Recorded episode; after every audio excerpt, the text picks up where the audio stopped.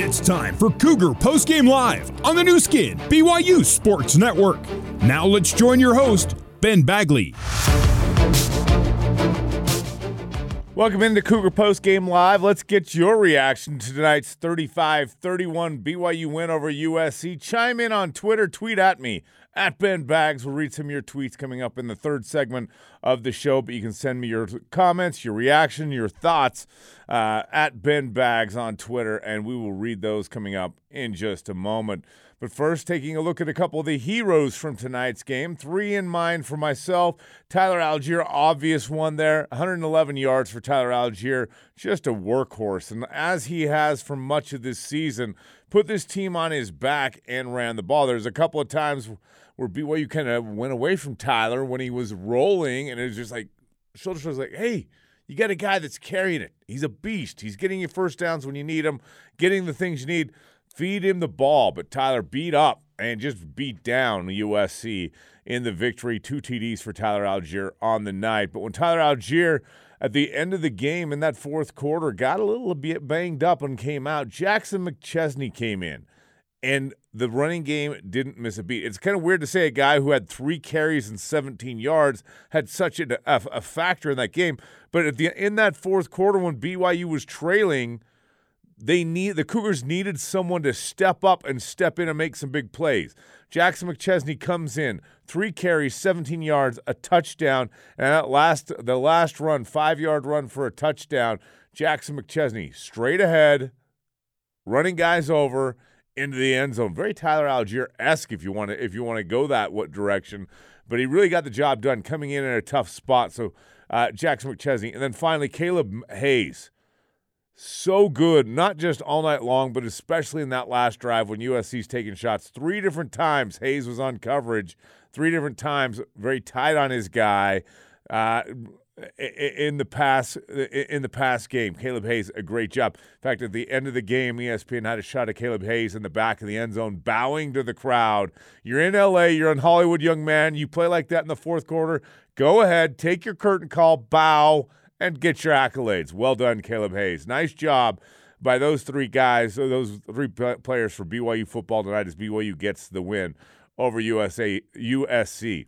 Fans, remember when the Cougars win, you win with Papa John's Pizza. Use the online promo code BYU50 at papajohns.com this coming Monday and receive 50% off pizza.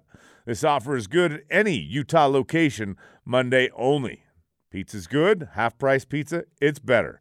Coming up, we'll update you on the day in college football as well as the day in BYU sports as it was another super Saturday. BYU gets their 10th win of the season, 35-31 over USC. This is Cougar Post Game Live. It continues next on the Nu Skin BYU Sports Network.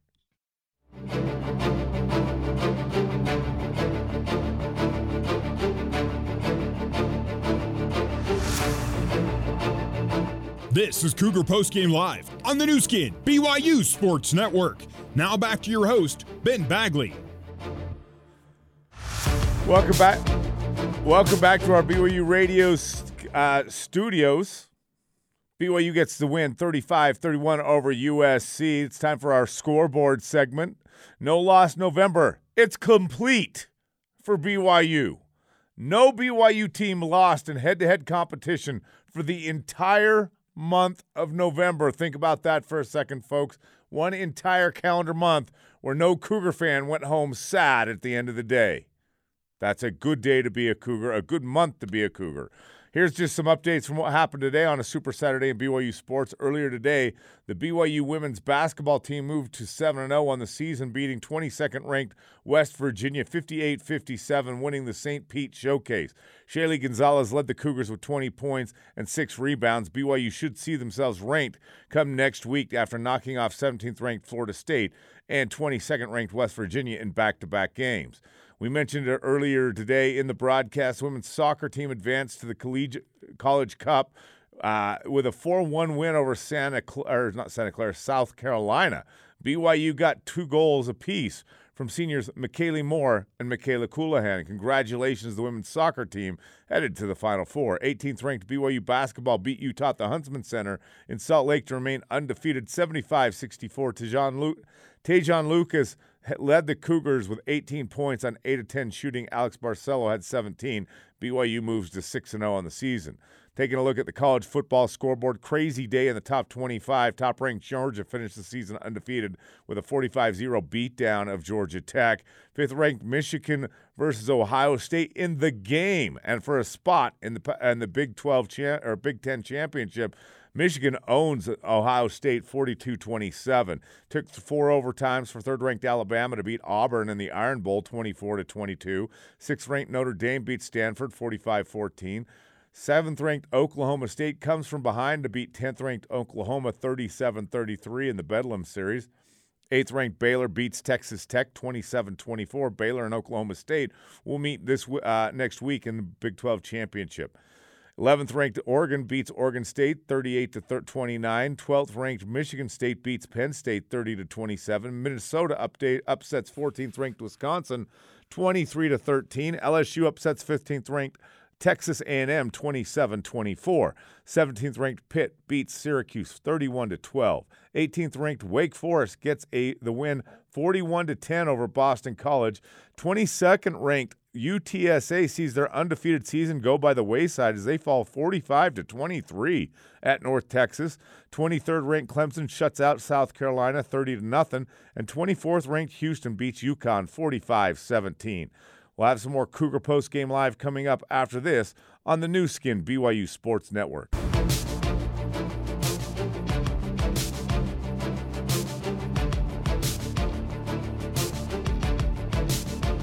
Let's rejoin Ben Bagley for more Cougar Post Game Live on the Nu Skin BYU Sports Network. Welcome back to Cougar Post Game Live. My name is Ben Bagley. You can tweet at me at Ben Bags. We'll read some of your tweets in just a second. Just a couple of recap here. Uh, what the win means for BYU: a 10 and 2 regular season for BYU, six and one versus Power Five teams, five and 0 versus Pac-12 teams. BYU ranked 13th currently in the college football playoff rankings. We'll see how that stands coming up on Tuesday when the rankings, the new rankings, are released. And then we have to wait and see what happens next week on Championship Saturday, when and then when the final rankings come out. BYU, it's kind of in that uh, weird situation. They're right there on the edge, maybe a foot in the door, trying to get into the New Year's Six uh, bowls. Uh, outside shot at best right now for BYU, but still. It'd be interesting to see what happens because there is a possibility uh, that the BYU the Independence Bowl, which they're slotted for right now, it may go to a different bowl with a 10 2 record. It may behoove ESPN to put them in a better matchup of a game if they don't make the college football playoff. I have to wait and see how some things uh, play out next weekend. A couple things didn't go well for BYU when you're looking when you're scoreboard watching today. But BYU did get the win. That's important. 10 and 2, an amazing regular season. By the way, combined last season to th- this season at this point, BYU 22 and 3 in the past two years. That's nothing to sneeze about. That's that's really impressive. Uh, let's go to Twitter for a couple things. This coming in from a couple guys in national media. At Andy Staples from the Athletic says BYU, the real Pac-12 South champs. BYU fans appreciate that, Andy Staples. Yes, they do. Uh, Jon Wilner, uh, for, uh, an avid tweeter about BYU and the Pac-12 people uh, BYU fans out there get my sarcasm. I think uh, he tweets out BYU's beaten USC to complete the super sweep, five and zero oh versus Pac-12 in football, two and zero oh versus Pac-12 in basketball, seven and zero oh overall, and bragging rights for eternity. Jon Wilner weighing in. Uh, this coming in from McRoberts91, a BYU fan. He tweets at Ben Bags, a nerve-wracking win, but a win nonetheless as all year as all year defense wasn't the best, but came up big when it needed to. An incredible season, great day to be a Cougar fan. And he's right. We talked about with Caleb Hayes in, in that final drive, uh, really kind of pl- showing up and showing out. Uh, three times they were t- they tested him coming down on that final drive uh, for USC, and three times he came up big in coverage. At Big Uncle Pooh weighs in. An ugly win is still a win. 10 and 2 on the year feels good with that schedule. Uh, no doubt about it. Cougar Chaps tweets How about the heart of this BYU football squad? Banged up, next man up, running defenders over McChesney TD. Allgeier's third down conversion, Holker picking up that loose ball. Caleb Hayes D. Love this BYU squad. Uh, you know what? That was interesting. Is it was almost at one point I turned to the producers, uh, the the programmer. I'm like, man, is anybody gonna get out of this game healthy or alive? Because BYU fans, uh, BYU players, right and left, getting injured. But next man up, guys stepped up when they needed, uh, and BYU gets the victory. Uh, uh, down on Twitter, the understatement of the season. Tyler Allgeier is an absolute unit. He is. He just that guy just goes out and gets the job done. Uh, see what else we got. Uh, Catherine Woodruff. Do you think players are being given adequate time to recover from injuries? Yeah, it's football. That's what they do. The, the nice thing is, is even with the banged banged up players from tonight, they're going to have at least three weeks to to get healthy for the bowl game. So thanks for sending in your tweets. Appreciate them. BYU gets the win tonight, 31 35 31 over USC, gets their 10th win on the season. Looking back on an amazing regular season as BYU on a tough schedule, one of the toughest schedules they've had in years, still getting 10 wins. A marvelous season, and congratulations to this BYU football team and head coach Kalani Sitake and his staff. That's going to do it for Cougar Post Game Live. Your final score 35 31 BYU over USC. The Big O Tires Cougar Locker Room Show is next on the Nu Skin BYU Sports Network.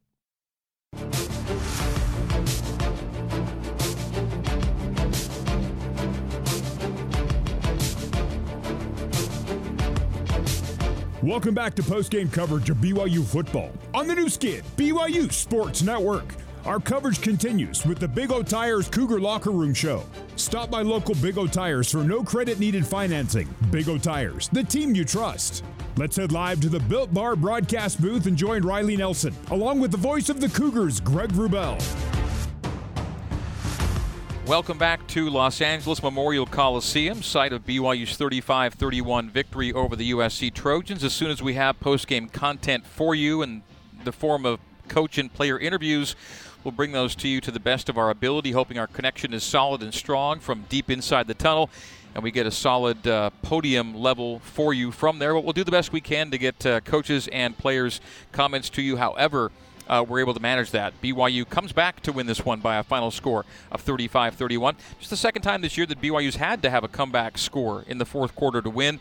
They uh, trailed after three quarters against Virginia, came back and won that one. Uh, Kalani Sitake, by the way, just now making his way off the field. He's been out there for quite a while, but uh, the fans lining the tunnel here at USC. And so we know that Kalani is still probably a couple minutes away as he's just barely now uh, getting off the field. But uh, whether it was BYU scoring touchdowns or the fans encouraging the Cougars on, uh, you know, drives after USC took a lead, Riley, so good to hear Cougar Nation turning out the way it did.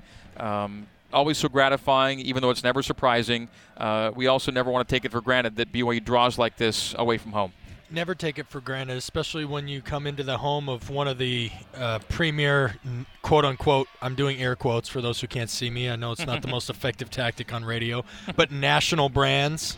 Uh, to have your fans show up the way they did in their house and support your team on a victory where it was needed. There was a point there where uh, the they were coming into the east end zone, and that's where the the visitors' tickets are sold here in the Coliseum and uh, you know Kalani and his players were asking the fans to get up, and they all rose up in this end zone and and created some confusion, caused USC to call to call a timeout. So, um, to, I mean, we all know the direction this program is is trending. Going into a P5, it's a true national brand. It's a, they compete at the highest level. The fan base is one of the elite fan bases in the country, and uh, man, it's been it's always been great to be a Cougar, but now it's especially a great time. What did you like most about uh, tonight's win? You know, I liked the. I, have been fixated on Caleb Hayes. They continued to mm. go after him. Gary Bryant Jr. They picked on that one-on-one matchup time and time and time again, and not only was he, especially there was three in the fourth quarter, one-on-one matchups, and he was able. One was a legitimate pass breakup. Uh, one was probably it was closely contested. Um, you know, Bryant wasn't able to haul in the catch, and then of course that last play where he did catch the ball, but Hayes was right there to s- stop him for no gain, and short of the line. Uh, but it's those t- type of matchups where your manhood, your skill set is being challenged, and you continue to rise and rise and rise to the occasion. And especially for a guy like Caleb Hayes, who coming into the season was not, we didn't expect him to be a main contributor or, or a guy who was going to come into this game and win it. Along those, to expand on that thought, it was the depth and the players coming up with key f- phrases. I touched on it in the broadcast. Jackson McChesney is the one who comes in and gives you three solid carries to cap off the game-winning drive with the touchdown.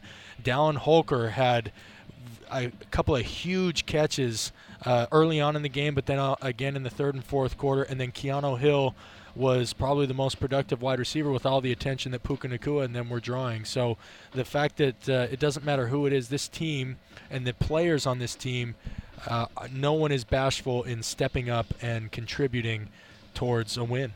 We'll take a break. We'll continue our post-game coverage as players and coaches are closer to speaking to the media. This is the Cougar Locker Room Show. We are from the Coliseum, Los Angeles Memorial Coliseum in LA. BYU 35 and USC 31 is our final score. More from the Coliseum coming up next here on the Nu Skin, BYU Sports Network.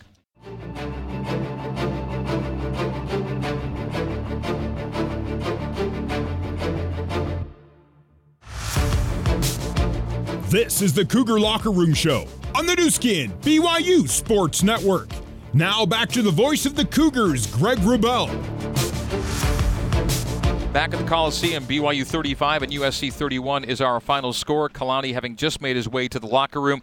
Kalani and players' comments we hope are coming up shortly. We'll see how they get to us, whether on a podium or with Mitch out at field level. Either way, we'll do the very best we can. In the meantime, we have USC has already done uh, their post-game media availability, at least with the head coach, and so we should hear at least from the USC side, maybe even before we're ready to go on the BYU side of things.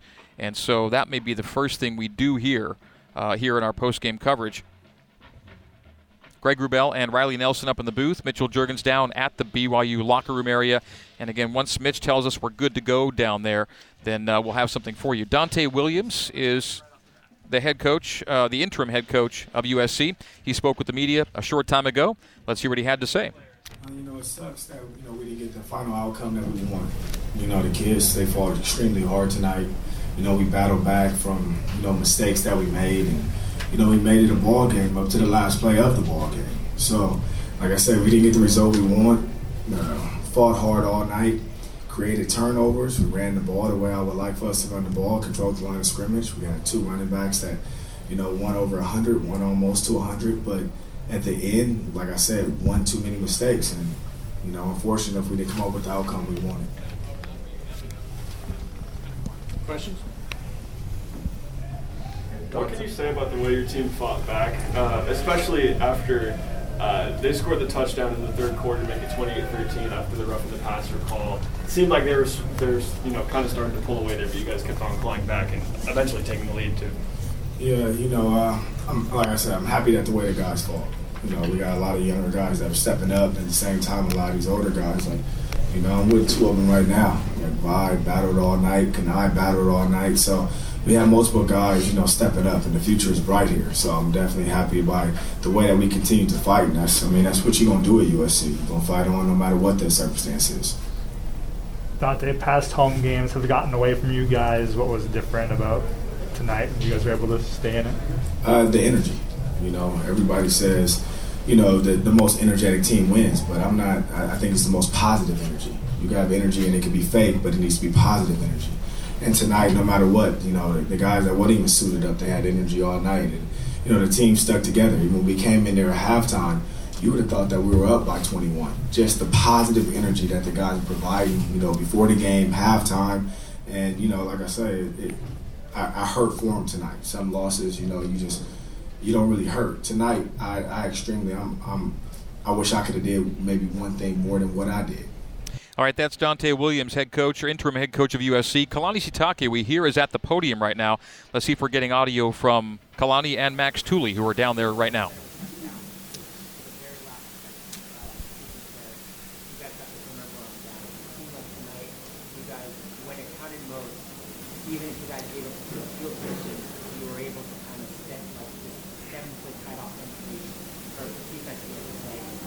How much do you trust your defense in those situations?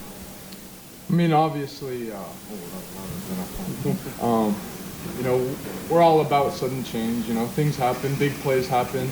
Um, defensively, there's there's nothing much you can do when they're down there, but you know, minimize the the reward for them. Um, and coming away on the first drive, especially with a field goal, you know, that was a that was a tiring drive. I'll be honest, I was gassed and I was like, I don't know if I was ready for the full game, but um, you know, we just trust in our guys. We trust in everybody to to do their 111th and uh, you know trust the, the offense as well that they'll come back and uh, score a touchdown, whatever they need to do. So. Well, Tyler was just spent. You could see that he was just so tired, and, and uh, he's been banged up all year long. And so um, we just needed him to. I think he was running on fumes at that time, you know, and, and uh, the, the fumble. I mean, the, uh, credit to USC, they're bringing a lot of, um, I mean, a lot of physicality to the game and tackling well. They they're striking him really hard, and, and um, I think he just he knew at that moment that he probably wasn't ready to go, and um, we trust Jackson McChesney to get in there and make plays, and obviously broke tackles and scored touchdowns for us. And uh, we, we feel like we have a lot of depth on this team, and, and even at that position. So uh, I was just proud of our guys stepping up. But Tyler, I'm that's a true leader when he knows that uh, he could possibly hurt the team and that he needs rest. That you know, just giving the uh, opportunity to Jackson um, was huge. So uh, that, that's a true sign of a leader. you haven't had to get come from behind win in almost two years. Uh, where you have to come from behind. What does that say about your guys year's team? Well, I mean, I'm just really proud of the guys. You know, you look at the um, stats, and, and, and we're, we're down a bunch of guys on defense, and, and um, not to make a lot of excuses, but I mean, we're missing, you know, Keenan, uh, Ellis, and Keenan Pelia. We're missing uh, Chaz. We're missing, you know, Peyton. Um, missing Zoe. So there's a bunch of guys that we're missing, and so we have to rely on on um, on uh, our depth, you know, and, and so to have uh, Max and, and Ben step up and get 13 tackles each, that's huge. Um, but you saw a lot of guys chip in and, and, and make plays, and um, we had to use a bunch of different guys. And, and with the, with the schedule and how tough it was for us to um, play the style of football that we played, just sometimes guys get banged up, and, and we knew that we were going to get USC's best shot. They, this is their senior night, and um, credit to their coaches and credit to their players for stepping up and being really, really competitive. But they're fighting for ball eligibility. There's a lot to play for for them and for us, and just glad that we were able to, you know, fight back and get this win because it was it was looking pretty, uh, you know, pretty bad. But once we get, regained our composure, I thought the guys rallied back and, and we felt really positive about getting this win. You mentioned um, depth in the defense because of how much guys, how much guys are able to bring right now. Um, what's the message to kind of the group of maybe guys who don't have as much experience and much playing time when you know they do have to step up and they do have to come up in moments like they did today?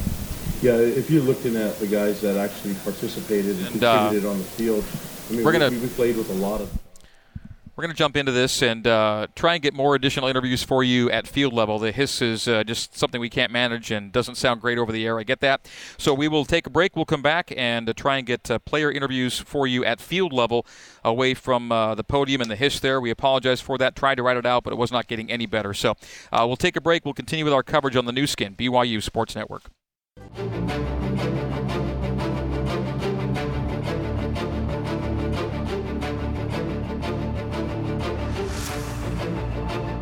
Postgame coverage of BYU football continues with the Cougar Postgame Coaches Show, brought to you by Larry H. Miller Auto, conveniently located in Provo, Lindon, and Orem. Larry H. Miller Auto, driven by you. Also by Economics Partners, a premier national business valuation firm. Learn more at econpartners.com. Let's rejoin the voice of the Cougars, Greg Wrubell. Back at Los Angeles Memorial Coliseum, BYU defeats USC by a score of 35 31. We're still a little ways away from getting Kalani on the headset for the coaches' show. We're still in uh, locker room show territory right now, but unfortunately, the locker room show audio we were getting is not uh, not terribly usable uh, on the air tonight. So we'll do our best to get Mitch mobilized and get a player to you on the headset so we can get some kind of usable post game commentary from uh, players and then Kalani after that. So we're dealing with some technical issues here at the Coliseum that are not of our doing, but uh, we will get as much as we can to you when we can bring it to you. In the meantime, we'll recap a couple of numbers of note as we tell you how BYU gets to 10 and 2 on the season. And Riley Max Tooley became a name we said a lot, and you pointed out uh, the distinctness of his performance tonight. He ends up as BYU's co-leading tackler. In fact, the two starting middle linebackers, or the two starting linebackers, without Peyton Wilgar, each had 13 tackles apiece. Max nine solo, four helpers, and Ben Bywater four solo and nine helpers. So double-digit digit tackles for those two linebackers who saw a lot of action and a lot of Malepeai and a lot of uh, uh, Barlow in their faces all night long. Max Tooley was, and he was. You mentioned inside linebacker, but they were playing some interesting sets where he was actually the force player, which means that it was his responsibility to turn all the runs back inside towards the help. But uh, a lot of times there was no help, and so he was on an island having to make the play by himself and did a tremendous job of that. So, good job. Uh, you know, the the defensive line.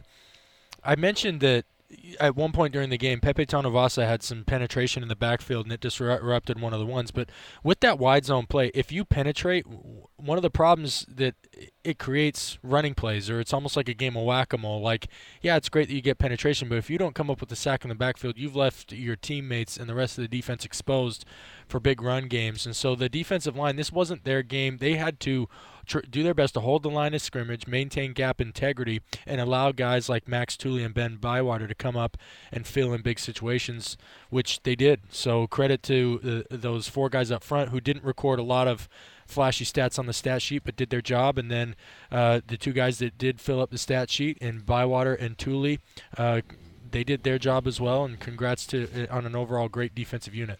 Caleb Hayes came into tonight with eight pass breakups, added three more to his tally tonight. Yeah, you already mentioned how he was isolated with uh, Bryant a lot of the night, managed to avoid PIs, uh, and that's half the battle uh, when, when, dealing with a guy like that. Play clean. You just do not have self-defeating penalties. You're playing against a freshman quarterback in his second start. Don't give him free.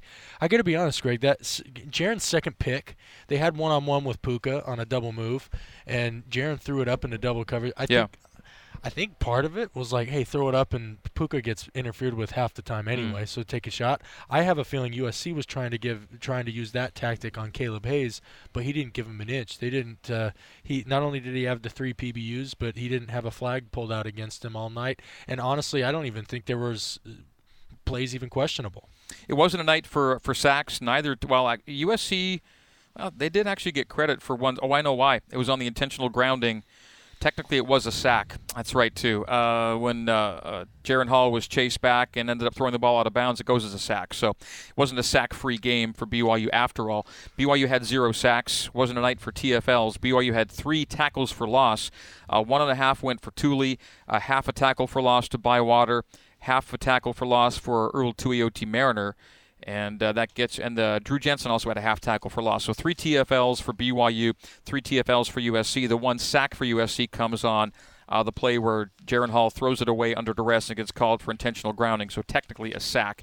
And BYU's record when not allowing any sacks stays at 16 and one. We thought it went to 17 and one, but technically they did allow that that one sack on the night. The game lasted three hours and 34 minutes, and it was uh, a half hour longer than the game last week at Georgia Southern because Georgia Southern played the kind of game that would try and keep BYU's offense off the field.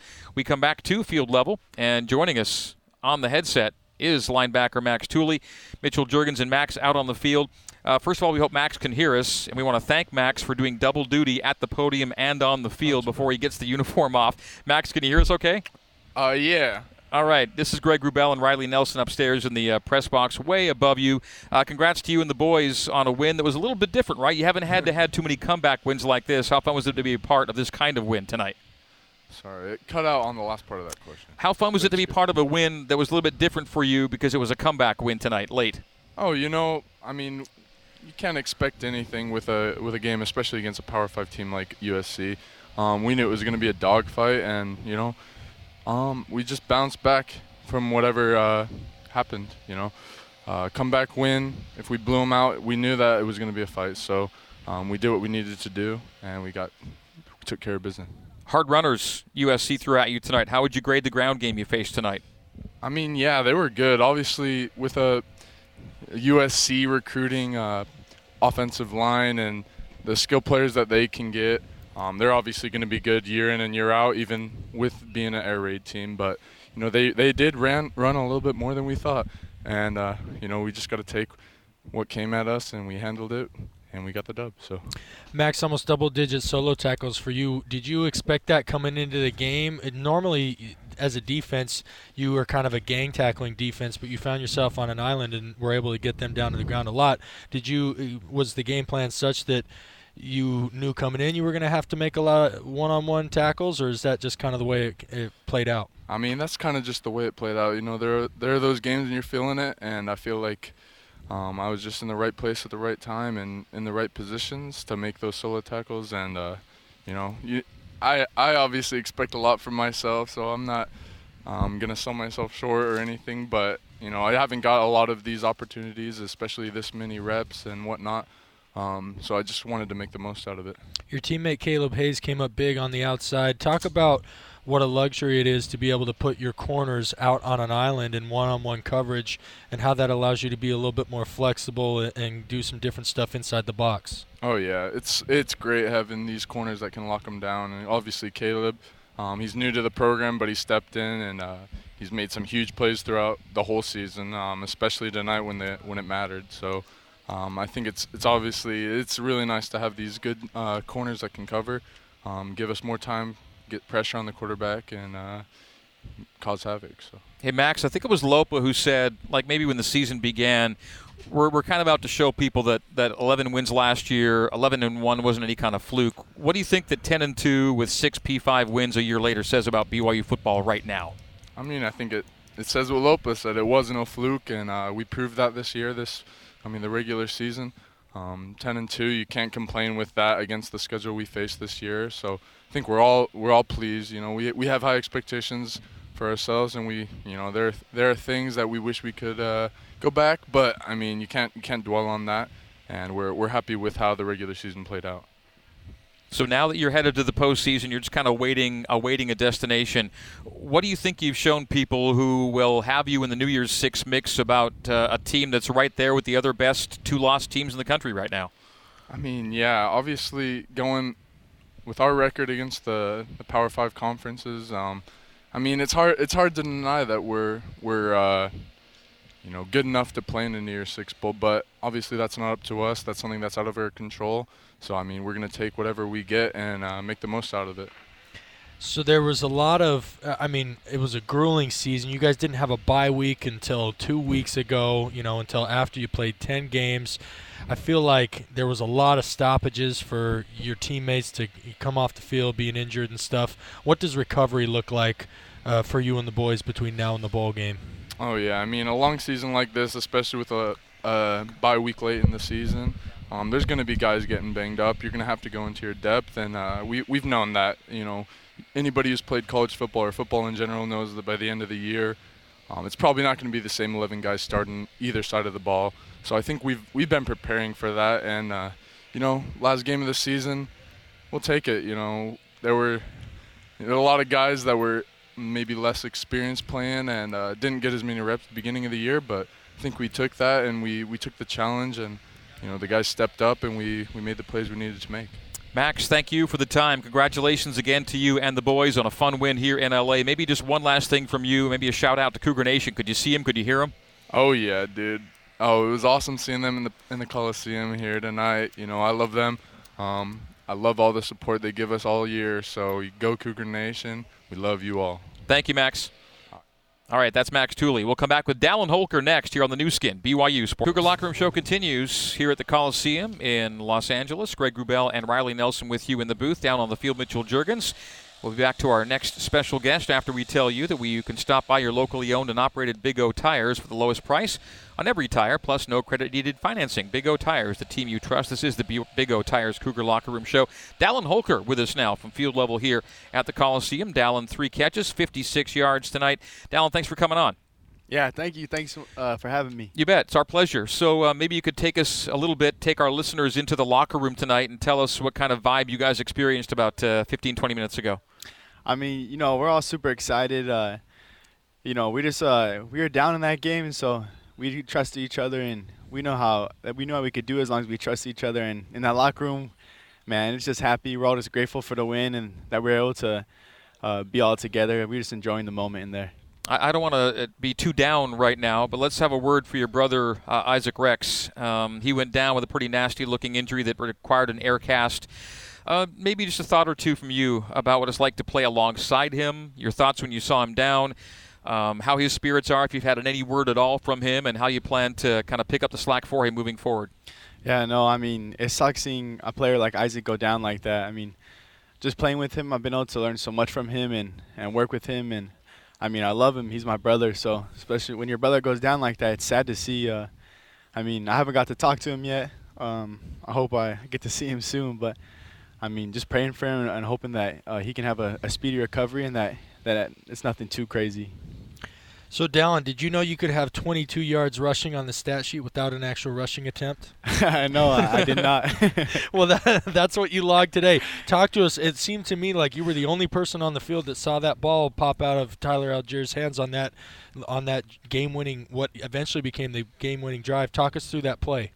Yeah, no, I just uh, it was run up the middle, and I, I came up the middle to lead block for him, and uh, nobody was really there, and so I, I Tyler was in the pile, and I kind of just came over to, to help push, and then the ball just came flying out, and it literally just came right down next to my feet. So I just scooped it up and hoped nobody was right next to me, and just ran, and then saw down the field that I could hear their sideline yelling. They're like, "The play's still going, the play's still going." And so I, and they were like all walking off the field. I was just running, and and Keanu Hill was down there blocking for me, so I was just following him, and man, it was crazy. It was awesome. How about Keanu stepping up uh, with Neil Pau'u going down late? To Gunnar Romney couldn't play tonight, and there's Keanu hauling in a 41-yard touchdown pass tonight. Yeah, I know Keanu's a dog, and you know that's his mentality, and I'm I'm happy. I'm happy for him. He definitely deserves it. He, he you know he plays his heart out. He practices hard, so I'm happy for him. Now it seemed when you guys were leading 21-10 last possession of the first half, it kind of felt like, all right, if BYU goes up 28-10 here, that might be, you know, it might might put USC in, in a spot from which it's tough to recover from. But credit to USC, they make a play, they get back in the game. You went from leading 21-10, leading 28-13 to trailing in the fourth quarter. It was a little bit unfamiliar, right, Dallin, to be down late like you were. You've won a lot of games kind of going away or or using four minute at the end. Tonight was different. Yeah, no, I mean it for sure was, and I mean that's definitely something we need to be better at, especially when we had a lead like that. Um, you know, we can't let them come back and have um, get that energy and get our sideline go, uh, going. So, you know, it's definitely something that we need to be better at is keeping that lead and just keep going and pushing. So, talking about unique stat lines in the third quarter, uh, BYU as a team, BYU had 10 rushing attempts for one yard, yet turn it around and the rushing game got going, uh, especially on that, uh, again, that game winning drive. What were they doing in the third quarter that caused so, ma- so many problems for you guys? And then how did you counter it uh, in the fourth quarter to get the run game going again? Um, you know, we had, uh, you know, a few injuries, a few guys going in and out, so I think we were just trying to, you know, find our rhythm, get our rhythm as an offense and, and get it going. But, you know, in that fourth quarter, uh, we had our guys, and you know, we just we just knew what needed to be done, and we've been in a situa- situations like this before, so we knew we just needed to fight and keep going and, and push along, and that's what we did in that fourth quarter. Just trusted each other each other as a team, and man, it was fun, fun to be there and fun to watch. Uh, what does being part of a 10-win regular season? Uh, what kind of significance does that have for you? Uh, you know, I mean, it's awesome. Uh, you know, super grateful. In college football, it's hard to win. It's hard to win every week, and you know, 10 wins. There's not many people who do that. So we're definitely super blessed, and su- I'm super thankful that you know I have the teammates and coaches that I have. So super blessed. You had to follow the 11 and one season from afar. Right. Uh, yeah. So when you got back and heard everyone talking about that, is it kind of nice to be part of, a, of another special season the very next year? Oh yeah, for sure. I mean, it means everything being out here with my brothers again, um, and you know, just going and, and playing as hard as we can, it, it means everything.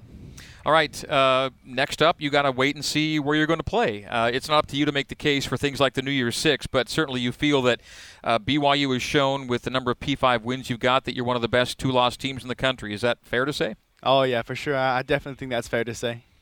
All right. What do you have planned here for the next uh, a couple days? Uh, a lot of sleep, some schoolwork. What do you plan to do here? Oh yeah, for sure. Fly home, sleep, and recover. Well, we don't know when the next game's going to be, but we look forward to seeing you and the guys in it. Dallin, thanks so much for the time tonight. Yeah, no, thank you. All right, that's Dallin Holker, BYU tight end, joining us on the Cougar Locker Room Show. Still to come, BYU head coach Kalani Sitake. BYU wins 35 31 over USC on the Nu Skin, BYU Sports Network.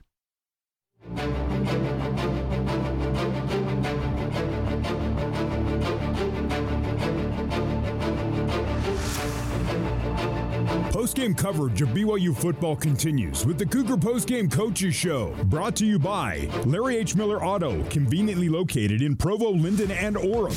Larry H. Miller Auto, driven by you. Also by Economics Partners, a premier national business valuation firm. Learn more at econpartners.com. Let's rejoin the voice of the Cougars, Greg Wrubell. Los Angeles Memorial Coliseum, site of BYU's victory tonight. Uh, officially, the attendance was 55,926. That would include tickets sold. There wasn't that kind of crowd here at all. Uh, maybe half that felt like, maybe 30,000. Tough. Uh, to, the building is so big; it's really tough to gauge crowd size. But if let's just say there were 30, it felt like you know, 15 to 20 might have been cheering for BYU tonight. Riley, am I close to what you might have thought? Yeah, I think so. So the most, uh, the um, southeast sliver where BYU's allotment of tickets were was pretty much full, and then obviously dispersed throughout the rest of the stadium. But that only makes up about two to three sections. The rest of the stadium, there were fans in every section, but it definitely was not dense by any means. It is hard to say in a hundred thousand seat venue like this, but I, my guess was somewhere between twenty-five and thirty thousand, and of those, at least at least fifteen thousand were uh, cheering for BYU. Ralph Sokolowski on his way out left me this post-it note. He said there are only 11 teams with fewer losses than BYU.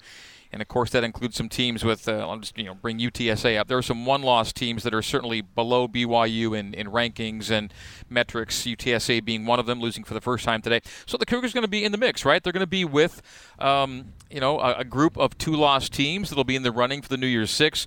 Whether or not BYU ends up um, favorably we have to wait for another weekend of games to be completed. Um, you know, certainly uh, Baylor and Oklahoma State is a game of great interest uh, to BYU. Uh, were Baylor to take a third loss, BYU suddenly uh, is in a much brighter spot than it would be otherwise. And that's maybe the best hope BYU has right now. Uh, Oklahoma, um, you'd expect, if not hope or want them to end up below BYU in the next CFP rankings. They lose today to Oklahoma State. Um, again, there's just not a lot of wiggle room right now, but they're going to be in the periphery, right on the fringe. It'll be close. Yeah, I'm going to hold out hope, Greg, for New Year's Six. I'm not super confident. I wouldn't put money on it, uh, although I'm not much of a risk taker or, or a gambling man. But uh, here's the one thing I will say is that these the the thing that's different about this year than years past is there's an end in sight, meaning that we're not going to go. BYU is not going to go 10 and 2 again, and end up in a in the in the Independence Bowl. Right? They're going to be exactly where they should be because they're going to be within a conference, and that those conferences are going to have standings and rankings, and you're going to be put somewhere where you should. It, or, or I should say that the performance of the season will not be disproportionate to the postseason placement. And uh, while it is unfortunate it, it, is potentially unfortunate this year if that kind of if you kind of get upside down in that. But regardless, it, the end will come soon uh, once the Big 12 uh, begins in two years. About 18 months away officially from joining. All right, this is the Larry H. Miller Cougar Postgame Coaches Show, brought to you by Larry H. Miller Auto, conveniently located in Provo, Lindon, and Orem. Larry H. Miller Auto, driven by you. Kalani Sitake is coming up from the Coliseum on the Nu Skin, BYU Sports Network.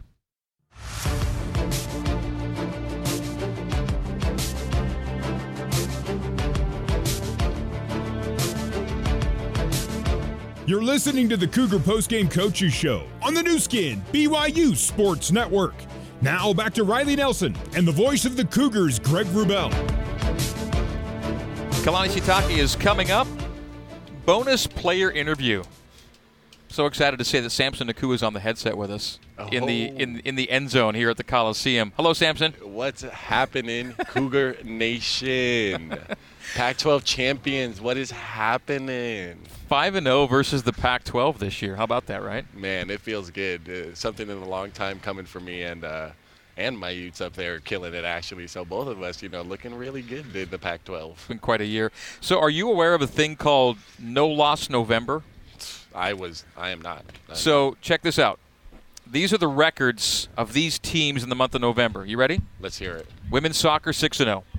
Women's volleyball seven and zero. Oh. Women's basketball seven and oh. zero. Yeah. Men's basketball six and oh. zero. Yeah. BYU football three and zero. Let's. We just had a no loss November, and you guys were like the capper tonight. You know what they say? History is being read, but also being written. Cougar Nation is writing some history right now, and it's amazing to be a part of it. No, but how how amazing is that? That I just rambled off those teams, and everyone has just been rolling the entire month, and winning big games, and getting deep in tournaments, and winning tournaments, and locking down double-digit win National seasons. championships, the Yeah. individual men's then, and women's. and then cross country win national championships on the individuals as well. Special time to be a Cougar, Samson. Oh, it really is. I mean, I think it's always a special time, and uh, just right now being a part of it is, yeah, just. I've been telling everyone it's been a movie here on the football field, but uh, me and Puka the other week were able to show up to the women's basketball team uh, game and watch him uh, whoop Arizona State's butt. And uh, man, it's just something special right now to be part of the Cougars and uh, being able to watch them and being a fan of them. Um, it's beautiful. Samson tonight, uh, three catches, uh, 26 yards, part of BYU's 35-35 win over USC. Yeah. It's a theme that I kind of hit with the other guys. I'll throw it to you too. You haven't had too many wins like this where you've had to come down and get a late score to win the game. And hey, you'd like to win every game going away, but how nice is it to know that when you know a comeback is needed, you guys can grind it out like this and get it done? Oh, I don't think anyone is ever worried with our team. Um, Coach A-Rod talks about all the time. We can uh, blow any team out, or if it comes to a shootout or a grind out game, uh, that we can win that too. Uh, we're we're a very talented team that we can do anything, and uh, even our defensive wise, they came up and made big stops when needed it to be. And um, man, it just it was really cool to see and be a part of tonight. Samson, you're in the wide receiver room with Keanu Hill, who has really emerged behind, you know, behind you guys who are, you guys are kind of the household names. He's he's competing for that uh, household name status with you. But uh, what can you say about his emergence, really, in the last three games uh, as a guy that this offense can count on to make big plays in big spots? Um, man, I'm I'm proud of that kid. Um, honestly, uh, I think we've talked about it before season, and I don't think a lot of people have even really heard us when we said that we have the best receiving corps in the nation. That we anyone could go down, and our backups are just as talented. So I, I mean, I've seen Keanu make these plays all the time. So him to come in and make them in the game is just no surprise to me. And um, him being, he'll, be soon recognized uh, as a big name for BYU for sure. Kalani Sitake, your head coach, is known for telling you guys before games to go out and have fun, right? Yes. It's a big part of, of his message to you. Yeah. Um, how much of that is a real thing that you guys have in mind when you do take the field? Oh, I, I think that's the only thing we're really having in mind. We're not even thinking of the ball game really, and not too much of it, not being tense at all. It's just having fun and uh, doing what we love to do. Yeah, we know there's going to be a couple mistakes being made, but we know at the end of the day, it's just have fun and uh, love each other. Uh, no matter the ups and downs throughout the game, just keep loving each other and having fun and keep a smile on your face. Like there was a lot of adversity throughout this game, and uh, just to look down the sideline um, and just seeing my O line, my running backs, my QB, and my other receivers look up to me and me look to them, and everyone just smiling and trusting each other that man, we can do this. We we we've done this million times in practice. Like they ain't nothing new. This game doesn't mean anything. It's just just another day for us in the office. Can you recall one thing Kalani told you guys post game? Oh, no idea. Uh, I was so. hey, we were celebrating, dancing. You know, I don't think he, I, he might have talked. I don't even know, honestly. like we were, I was jumping around. I was jumping on Puka. Puka's all hurt, being soft. I'm still jumping on him. I don't care. But you know, Kalani's probably said something good, just loving us. did, did you did you know Kalani got a penalty tonight? He, he got gassers. He got gassers for that for sure. Unsportsman con- unsportsmanlike conduct. I can't believe he would do that. So, uh, unbelievable. But you know he's got your back, though, right? That's, oh, man, they're lucky I didn't jump on the field with Kalani. I was about to go, whew. you know, yeah, they're lucky. Kalani got our back. We got his back for sure. Samson, so uh, speaking of Kalani, you're actually this segment of the post game. It's not relevant to you, but it's uh, relevant uh, to, to, our listeners out there. Is the this is the coaches show? You're not a coach yet. I want to ask you. You know, you're one of the few seniors whose eligibility is uh, actually up on this team, and even though you got a lot of football ahead, obviously the ball game here, and then whatever it holds for you after BYU, you got as much football as you want in front of you, but. Uh, you obviously so two of your coaches are former players of mine across the sideline. It was another former uh, was a guy that I played with at BYU.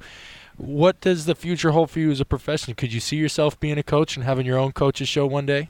Oh, for sure. Uh, I love being here, being part of football and part of teams, and just being able to meet new personalities, meet people coming from all over the world, um, all over the states, um, and just being able to interact and get to know them, and uh, just finding ways to help them, help better them, and um, help better their uh, their mental game. And uh, um, for sure, if I ever get the opportunity to come coach, I will take it. But right now, I'm trying to play some ball. Yeah, you bet. So Samson, this has to be your first win in the Coliseum, then, right? It is, and it, man, I was, I literally laid on the field after the game because it, it really this whole season everything's been just Coach Witt actually used to say a saying when I was up there and I it just stuck with me always. He would always say the cream will always rise to the top. Um, and that always stuck with me and um, just going through this season and everything mentally off the field and uh, injuries on the field um, it all just it just it rose to the top honestly and I'm just so thankful to be here. All right. Sorry, go ahead, Riley. No, go ahead. Great. I was going to say, uh, what what do you have in terms of postseason thoughts right now? Uh, we're not asking you to make a case for BYU to, to be playing in this game or that game, but I know you're pretty proud of ten and two. I don't even know where. I don't even know postseason. I don't even know. Um, ten and two. The, de- the definition of game by game, Greg. just trying to go one and zero, oh and whoever the next opponent is. Yeah, I mean, shoot, this was the last game. You know, it's bowl season now. It's time to go party. no, I'm just kidding. Uh, but yeah, whoever's next, we'll be ready for them. Uh, but we're just gonna relax, spend time with our family a little bit, um, enjoy this win, and uh, just, you know, just be ready for whatever comes. This is a huge building. It's a massive stadium, and and the fans were pretty spread out tonight. But even though they were spread out it wasn't hard to recognize those who were cheering for BYU tonight. Cougar Nation did it again, didn't they? Oh, outstanding. You could hear them chanting BYU took over. I think they were having a contest. A, a little bit of the fans were going back and forth chanting, and I'm, I'm pretty sure BYU let them know that this is our house. And um, it, it was amazing to see coming out to see all the fans and put on a great show for them and uh, send them home the right way. It was just amazing. What message did you guys send, if one was sent, uh, about uh, a 10-win season with, with seven P5s on the schedule this year? Um, I think the biggest message we sent was that we're here. We can rock with anyone. Um, a bunch of Mormon boys, Provo, Utah. We out here balling, doing our thing, loving one another, trying to spread love to this world too. And we just want to see everyone smile. But no, will come and whip that uh, butt. Oh, okay. hey, do you want do you want to shout out to Isaac Rex tonight too a little bit? Oh, that's my boy Isaac. I was talking to the ref. That was a touchdown. They didn't review it, but it was a touchdown. That's my dog. He's gonna be back. One of the greatest tight ends in the nation. Don't sleep on him. I love you, big dog. And he's getting married actually. So uh, we're gonna still go take him out for his uh, bachelor's party and you know go uh, cheer him up a little bit. Okay, the other big dog, Kalani's ready to go. Put on the headset. You ready to give him the headset? Yeah.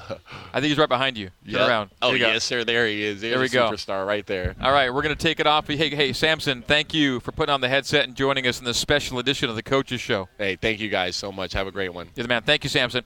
All right, Samson Nacua, and now he will hand the headset to Kalani Sitake. We think Kalani's able to pop it on. We might have just a short delay before Kalani's ready to go. Mitchell's down there with the headset.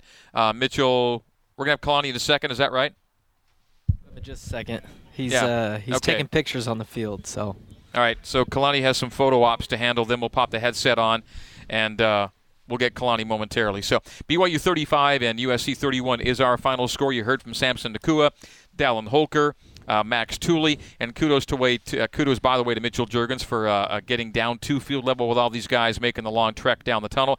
Kalani Sitake, BYU's head coach, is popping on the headset. Kalani and his Cougs pick up win number 10 on the year. Kalani nears the 50 win plateau as BYU's head coach. He's now 20 games above 500, 48 and 28, and BYU's now 18 and 4 when playing as a ranked team, which BYU is and will be tomorrow. Kalani, congratulations on the win here in the Coliseum. Thank you, guys. That was a lot of fun. Uh, tight one, but I'm uh, just really happy got the win. Special to win a game in this venue? Yeah, I mean every win's special, but uh, uh just knowing uh, the end of the season, a regular season, you know. you had some guys uh, definitely banged up, and uh, we had to test our depth. And I'm um, just really proud of the players and the coaches, everyone involved. And then Cougar Nation was awesome. They showed up just like they always do, and um, they willed us to get this win. Coach, this was uh, by far the latest in a game that your team has had to score in order to secure a victory. The, the next closest was you were you were knocking on the door at the end of the third quarter. Virginia scored on the first play of the fourth, and but you took the lead at the beginning of the fourth and went off from there. But here you found yourself down late in the fourth. Did you know? Did you know your team had it in them? Yeah, we we knew it. I mean, going into we we just knew we had uh, some time left. You know, we were looking at the clock. And it's like, hey, okay, eight minutes to play. Let's just let's just do our thing here. And and, and the the players are saying that. I wasn't saying much. I was just trying to keep them motivated and keep them positive and try not to get a penalty for me. You know, because uh, the first one, if I got a second one, that'd kick me out. So just trying to show a little bit more discipline um, myself, but.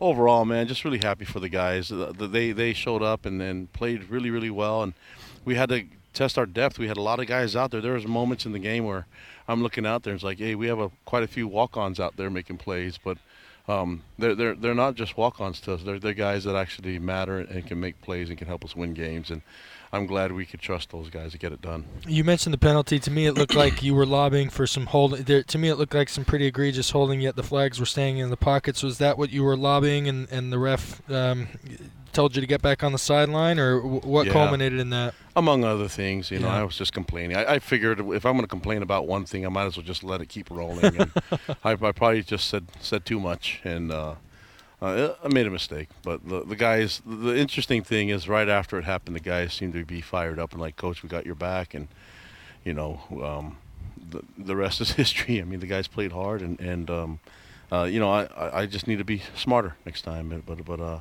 I make mistakes too, and I'll learn from this. Uh, you lost Isaac Rex, uh, yeah. and that'll be it for him this year.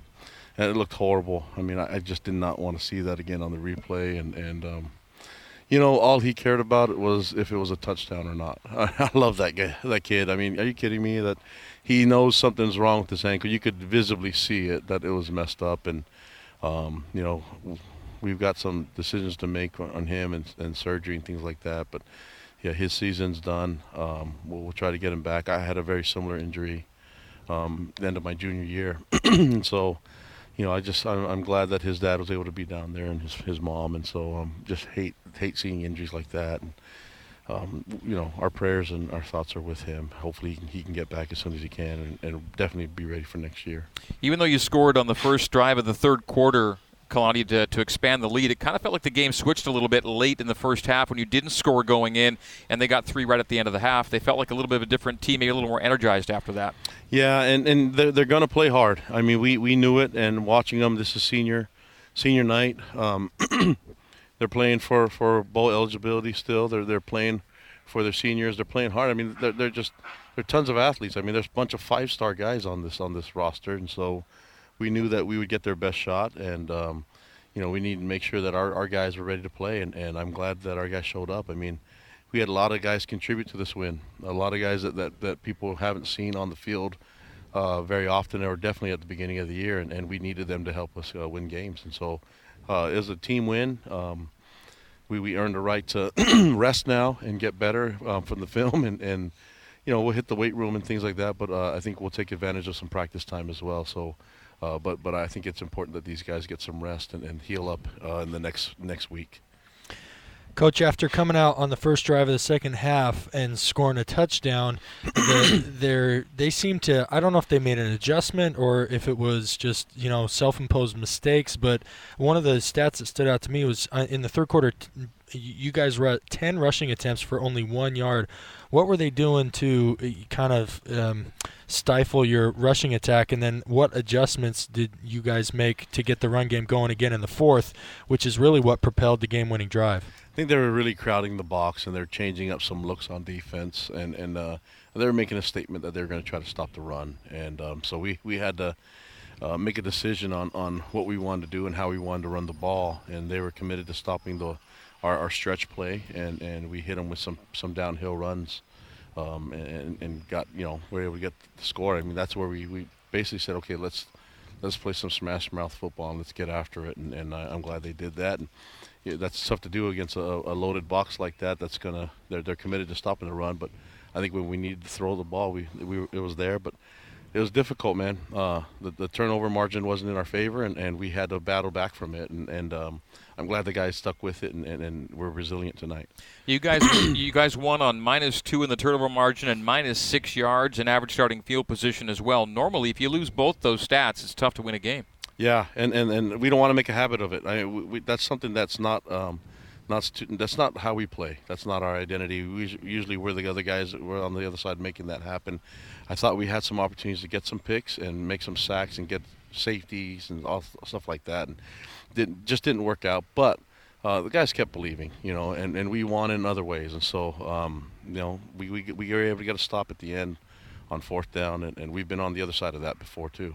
Huge play, and uh, you know because the pass was completed, it's a matter of being on your man and making a stop, and BYU did just that. Yeah, and, and we had to play some man coverage. I mean, we, we did it. We they took some sh- shots. I mean, Jackson Dart threw the ball downfield, and, and our, our, guys, you know, they, they, they were able to play their great technique, and, and we, we developed these young men to play man coverage when we need them to, and and uh, we, we, we did a lot of pressures on that drive, and, and uh, I'm glad that you know, it worked out in our favor. Kaleb Hayes, what do you think about his three pass breakups tonight? Awesome, awesome. There's one that should have been touchdown. I mean, picked, um, but that's okay. We'll, we'll keep working on it. Um, but but he's in great position. He's made some great decisions in the way that he's um, covering, uh, and, and, and all the guys. I thought all the corners, DBs, did really well in the coverage tonight.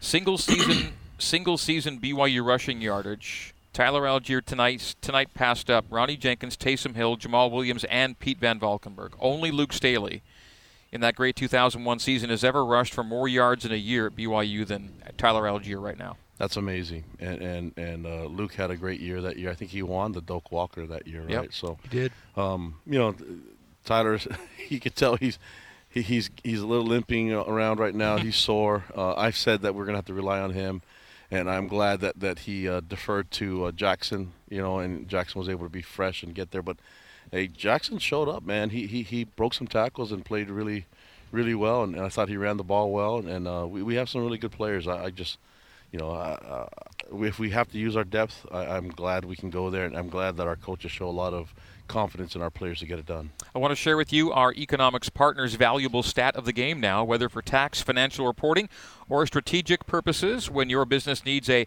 valuation, the right partner is Economics Partners. Learn more at econpartners.com. BYU was 10 for 17 on third and fourth downs tonight, Kalani. When you had to move the chains, 7 for 14 on third, 3 for 3 on fourth. A lot of big plays were made when big plays were needed. 10 for 17 on third and fourth downs tonight. Yeah, that's huge. Um, I'm just glad that that uh, our guys are excited about going forward on fourth down, and, and if we need to, we'll, we'll, we'll do it. But uh, you know, I'd, li- I'd, like to get more first downs and uh, on first and second. That means we're getting big plays. But uh, I, I, thought USC played really well tonight. I thought they tackled better than they've they've tackled all year long, and uh, made things really difficult for us. And, and uh, they're big and they're athletic, and man, when they're when they're committed to it, they, these guys can play. And um, we, I, I felt like we got their best shot in all three phases tonight. Coach, you guys are contracted with the Independence Bowl. Obviously, there are some other options that might happen for postseason, but that's scheduled for December 18th, which is coming up quick. Are is your goal? I guess how are you scheduling out? Um, fitting in, are you going to try and fit in all 15, take advantage of that practice time? Talk to us about logistically how you do that with player development and, and managing this postseason leading up to the bowl game. well, I think there's there's opportunities to to practice young guys. I mean, not not everybody has to practice the same, you know. So I think there's ways that we can fit in some development with guys. But I, I know one thing: we're going to hit the weight room. That's one thing that we live by. So uh, we're going to work hard, but um, there's some guys that need to heal. Obviously, the guys that played all 12 of these games, you know, and and uh, one that comes to mind is Tyler Allgeier. Need him to heal, and it's okay. We'll, we'll let him heal up a little bit, but part of the healing process means still working hard. You, just can't uh, be be stagnant, not do anything. So um, the, the, soreness will, will work itself out if, if we get out there and we, we lift and and uh, you know and, and condition. So uh, we'll do that, and and uh, all the all the guys are committed to getting better. So so we'll find ways to get better, and and we may have to just tweak things a little bit here and there. Kalani, you're part of a no-loss November between women's soccer, women's volleyball, women's basketball, men's basketball, and football. 29 and 0 in the month of November. That's awesome. That's and and I, I told you before earlier in the uh, uh, um, when when you did my interview pregame interview that uh, that's the fans, and, and and I'm telling you like the, the fans they can will will us to win, and and that's in every sport, that's every activity. Doesn't matter what it is. The fans are amazing, and uh, we felt it tonight. We felt it all year long at home games and on away games. And I speak for all the student athletes when I say that they feel it too.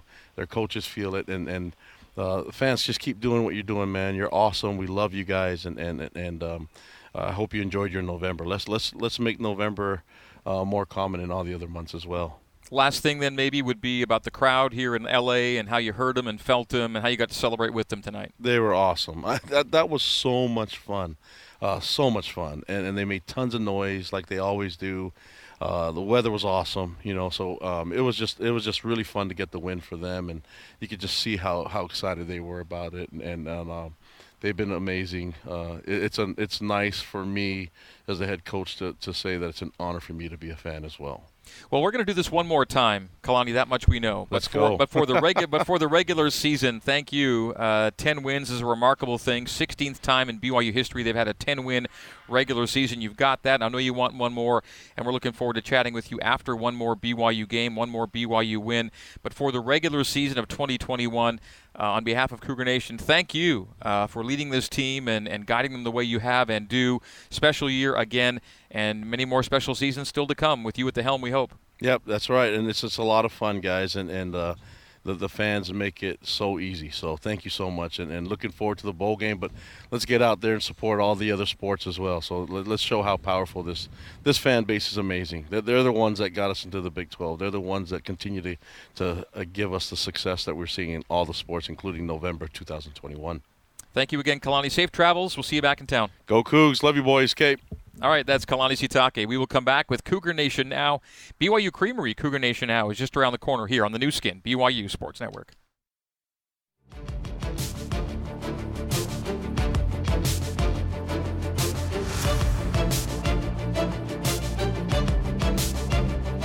You're tuned to the BYU Creamery Cougar Nation Now. BYU Creamery, the classic BYU tradition.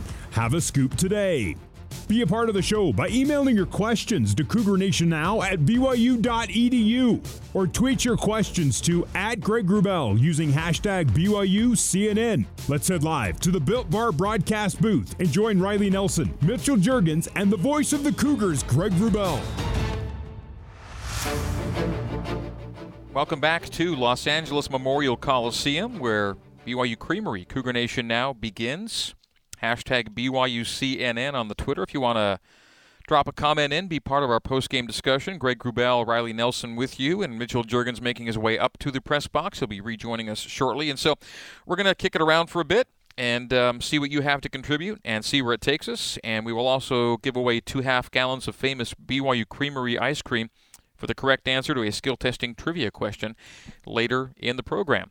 BYU 35, USC 31 is our final score. So maybe I'm making too big a deal, uh, Riley, out of the no loss November thing.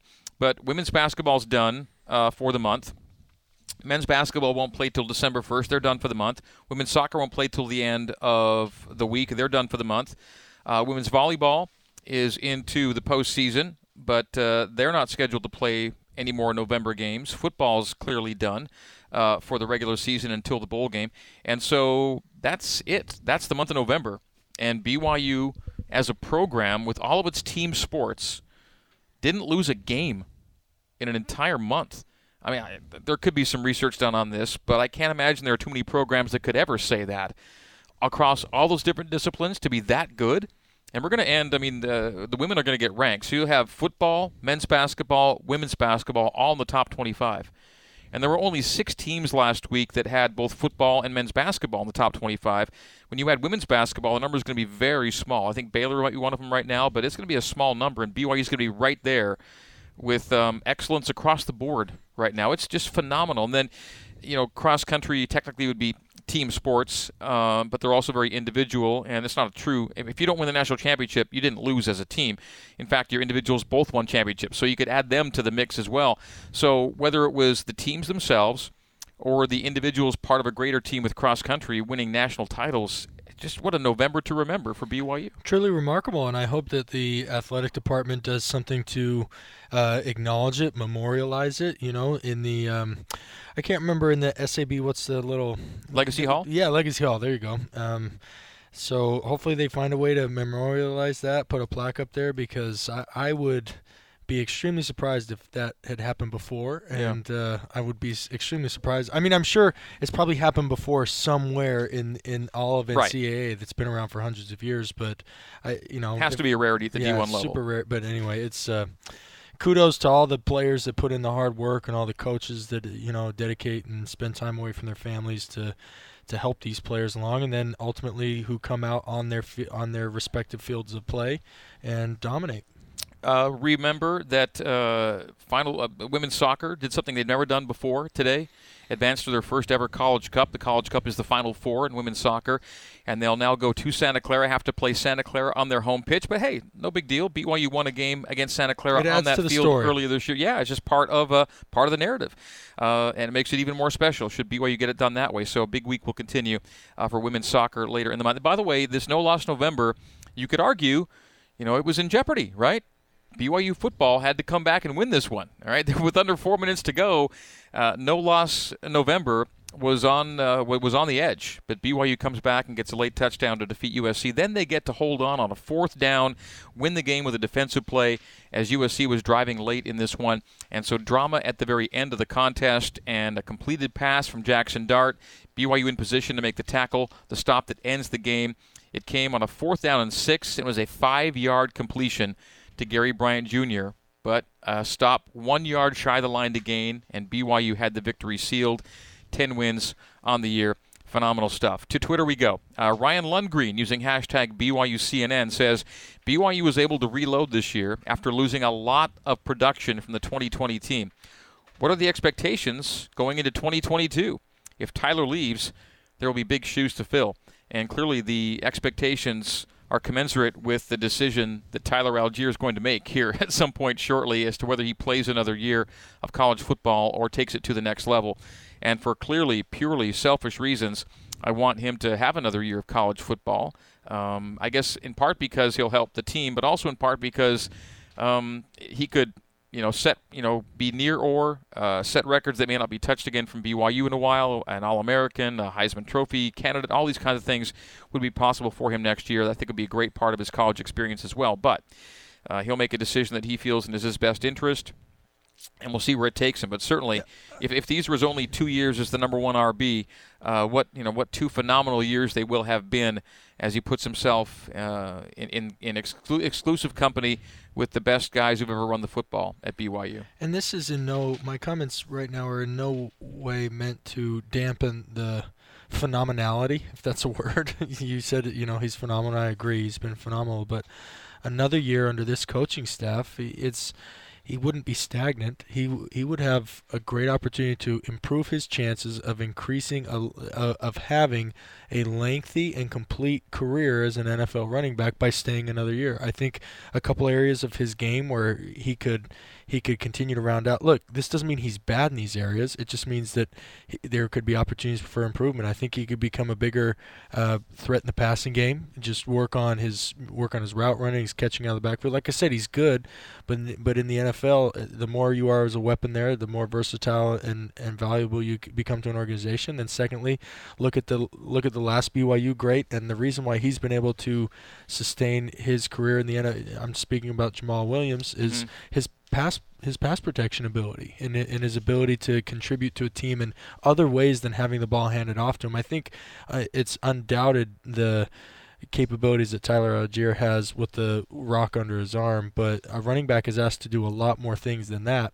And uh, should he should he desire to play, I don't think it would be a, a, wasted or a missed opportunity by not going and taking advantage of it. In fact, I think it could be a way for him to even elevate the and increase the opportunities available to him at the next level. And and most of the uh, the really good NFL running backs, the guys with longer shelf lives, who were also beasts in college um, had a lot of carries at the college level. Uh, Tyler just barely got over 400. And there are guys like, I'll use Jonathan Taylor as an example, Derrick Henry, they'd be pushing 400 in a season, you know, and they do that multiple seasons. So Tyler's still relatively low on the carry number, relatively speaking, to the best in the NFL, and the guys are true beasts in college. So he, it's not like he's been carried out. He'd have a lot more carries still in the tank.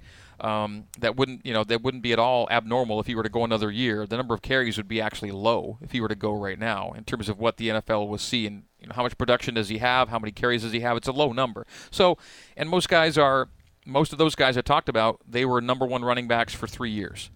Tyler's had two. You know, again, an, another year as the number one RB would not be unusual. Most of these guys did have their three years. Now they left as juniors, right? They would leave as juniors because that's what they could do. They had three great years, and then they would go.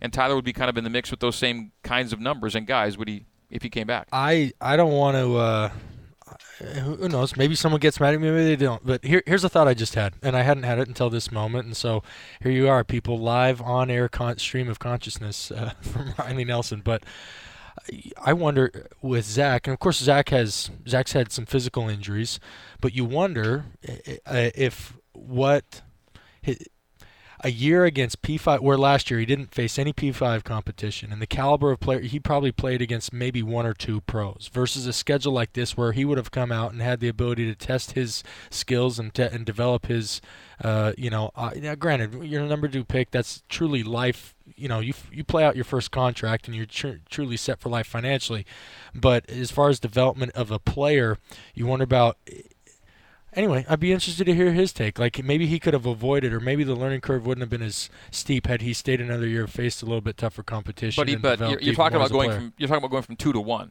Yeah, and that.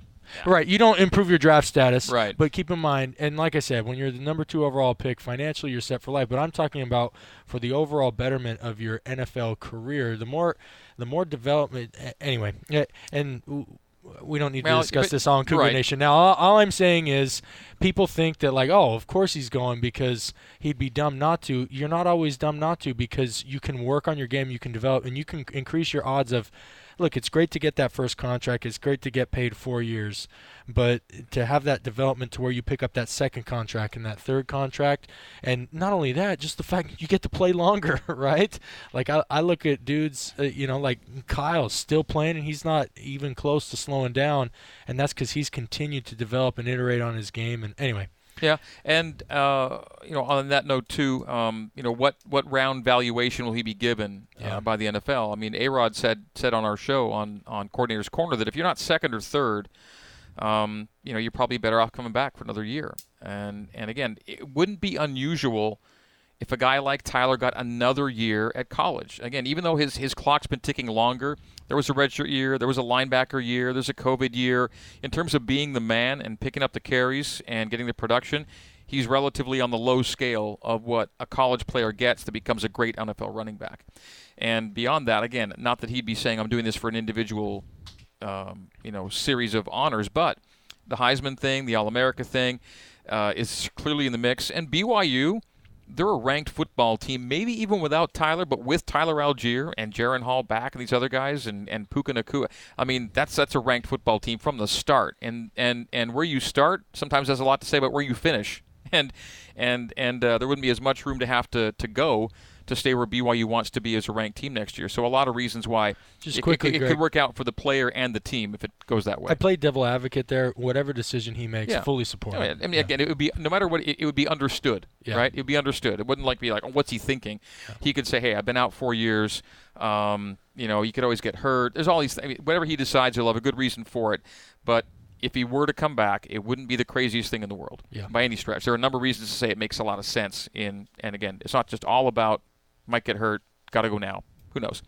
Uh,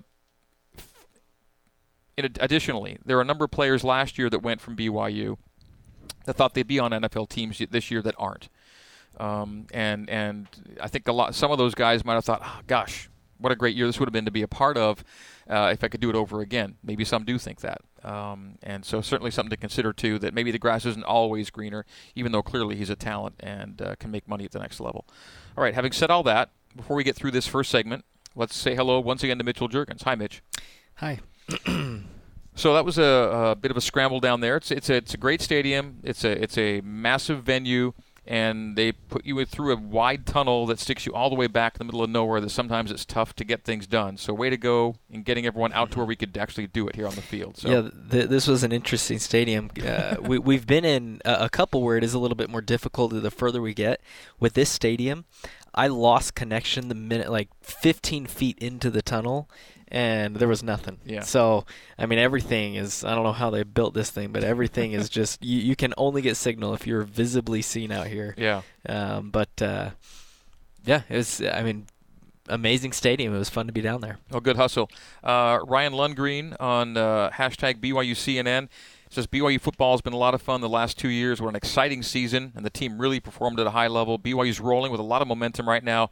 Let's keep it going. And momentum is clearly uh, in BYU's favor. Brian Bertold, my buddy Brian, uh, asks about New Year's Six possibilities and Oregon losing in the Pac 12 championship game to Utah, should that happen. I'm, I'm not sure that I'm as worried about uh, Oregon. I kind of felt that when they lost to Utah, it took them out of the at large mix. Um, that may or may not be the case eventually. I know that certainly if Utah wins again, it would. Is there a chance? Do you guys do you guys see a possibility of? Uh, well, no, it wouldn't happen. Two Pac-12 no, if, teams. Is that what you're saying? Yeah, it wouldn't, right? Because if Utah, or rather, if if Oregon defeats Utah in uh, the Pac-12 title game, Oregon would go to the Rose Bowl, mm-hmm. and Utah would be going to a secondary bowl. If Utah beats Oregon, uh, Utah goes to the Rose Bowl, Oregon goes to a secondary bowl. So either way, the Pac-12 is only getting one team in the New Year's Six really they're not, they're, they're not, they're, it's not to be worried about, right? That would be my thought. I mean, yeah, it was the Pac-12 is already out of the New Year's Six conversation, right? Yeah, yeah. Uh, you know, now that, and now well, that you got, oh, sorry. Well, could Oregon fight its way back into the playoff? No. No, and, and talk about. I feel like there's other conferences with more. Look at the Big 12. They've got Oklahoma, who's out, who's only a two-loss Oklahoma, who's outside of their conference championship game. Now you've got Ohio State, who's outside of the Big Ten conference championship game. Michigan State beat Penn State again, so they they were another you know high-profile team that are clamoring for spots in the Big 12. That taking them above a potential three lot, you know, three or a four loss Pac-12 no. runner up, it's not going to happen. Yeah, the Pac-12, the Oregon-Utah equation doesn't really factor into uh, the New Year's Six anymore. Um, uh, you know, Oklahoma State Baylor becomes the, the, the game to watch, the game that has a, a distinct bearing on on BYU's uh, postseason destination. Steve Carter on Twitter hashtag BYUCNN says talk about the Coliseum and everything about how everything about it compares to the places you've played and called games. Big House in Michigan, uh, Michigan State, uh, Austin, Lincoln, Nebraska, NFL venues, etc. Where does the Coliseum kind of rank for you guys and stack up in terms of venues we've been to?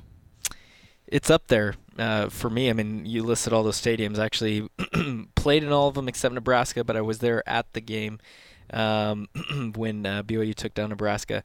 Uh, I, I, mean, it's it's up there at the top. I think um, one that's not mentioned on there, what I think was probably one of the prettiest stadiums was the Rose Bowl. Mm. Um, UCLA. The, the the thing that I loved about it was uh, the Rose Bowl had their grass was the softest grass I'd ever played on. Um, this field, I mean, it was it was nice grass. It didn't compare to UCLA. I don't know if that's because it's late in the season. Um, it's a little bit harder to get the um, to gra- the grass as flush as it is early in the season, but uh, um, as far as stadium, it's it's up there at the top. This is just one of those when when I think of college football, this is one of the stadiums I think of. I grew up watching, you know, the in the 2006 season. Um, being from Houston, I was a big Texas fan, and so the the Vince Young Reggie Bush rivalry was fun. Um, but uh, yeah, it's definitely up there at the top. Riley, uh, my dad did some post graduate uh, education at USC, and uh, so we've always kind of been quasi USC fans. But I texted him during the game. I go, "It's kind of sad to think I don't know if this place will ever be full again."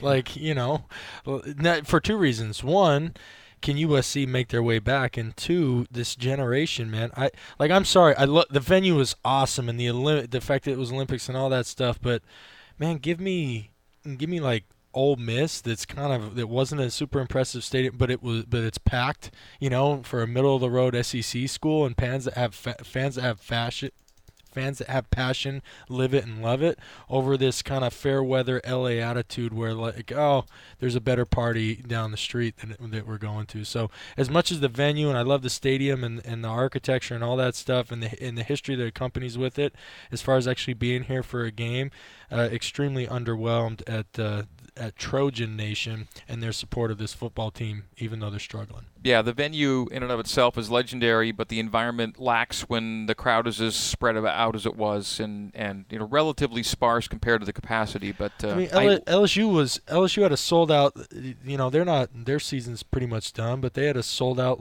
final home game and beat upset number 15 Texas A&M and coach. You know, it's I don't know. But I want to amend what I just said by saying to have this many visiting fans yeah. in this venue, BYU brought environment, BYU Yeah. brought vibe, BYU brought energy that wouldn't have been here otherwise, um, and hasn't been here otherwise. And so. Uh, again, the only thing that, that takes it, you know, away from these other venues, those other places that, that were mentioned by Steve in the tweet were places that had, you know, near full houses, Yep. um, and and that changes a lot about the environment. And even the NFL stadiums, uh, Allegiant Stadium was as good as it. It may, may not have been a true sellout, but that was as charged an atmosphere and fun a night as we've had calling football. And uh, and that was an NFL venue too. So uh, this is up there in one ways and kind of lacking in other ways tonight. But that takes nothing away from what BYU and BYU fans and Cougar Nation brought to the experience tonight. Because when BYU would score or make a big play, uh, the roar was uh, you know clearly and uh, and and immeasurably in BYU's favor, uh, matching that anything USC might bring on its big plays tonight as well. Let's take a break. We'll come back. To more BYU Creamery. Cougar Nation now continues. Hashtag BYUCNN on Twitter. Greg and Riley and Mitch here in LA on the Nu Skin BYU Sports.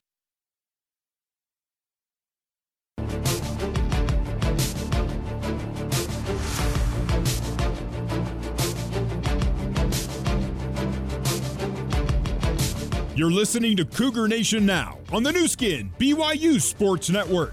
Here's your host, the voice of the Cougars, Greg Wrubell. Welcome back to Los Angeles, California. Let's take a break for 10 seconds to pause for station identification on the Nu Skin BYU Sports Network. This is BYU Radio on KBYU FM HD2 Provo. You're listening to BYU football on BYU Radio.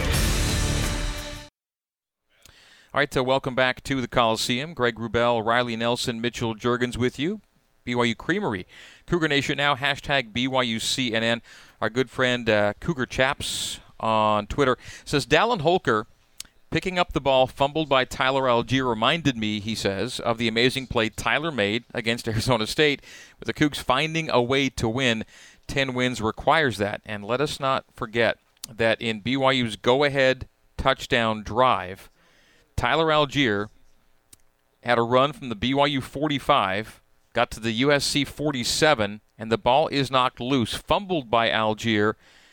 Dallin Holker picks it up and rumbles for 22 additional yards, which is why Riley uh, brought up humorously to Dallin. Did you know you could get 22 rushing yards without a carry, uh, without getting a handoff? And that's basically what happened. Dallin Holker saved the play, may have saved the game, and may have saved no loss November, all in one split second.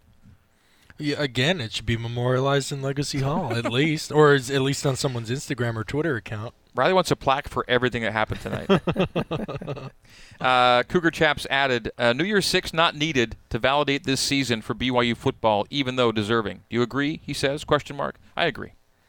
Uh, I mean, 10 wins uh, with that schedule. Uh, I mean, if you asked anybody preseason that BYU with the schedule they had would go 10 and 2. 10, uh, I 10, mean, 10 before a po- 10 before a bowl game. Exactly, exactly. In the regular season, I, I mean, I don't know any BYU fan that would say it's not not good enough, right? Um, so absolutely, I mean, this was an incredible season.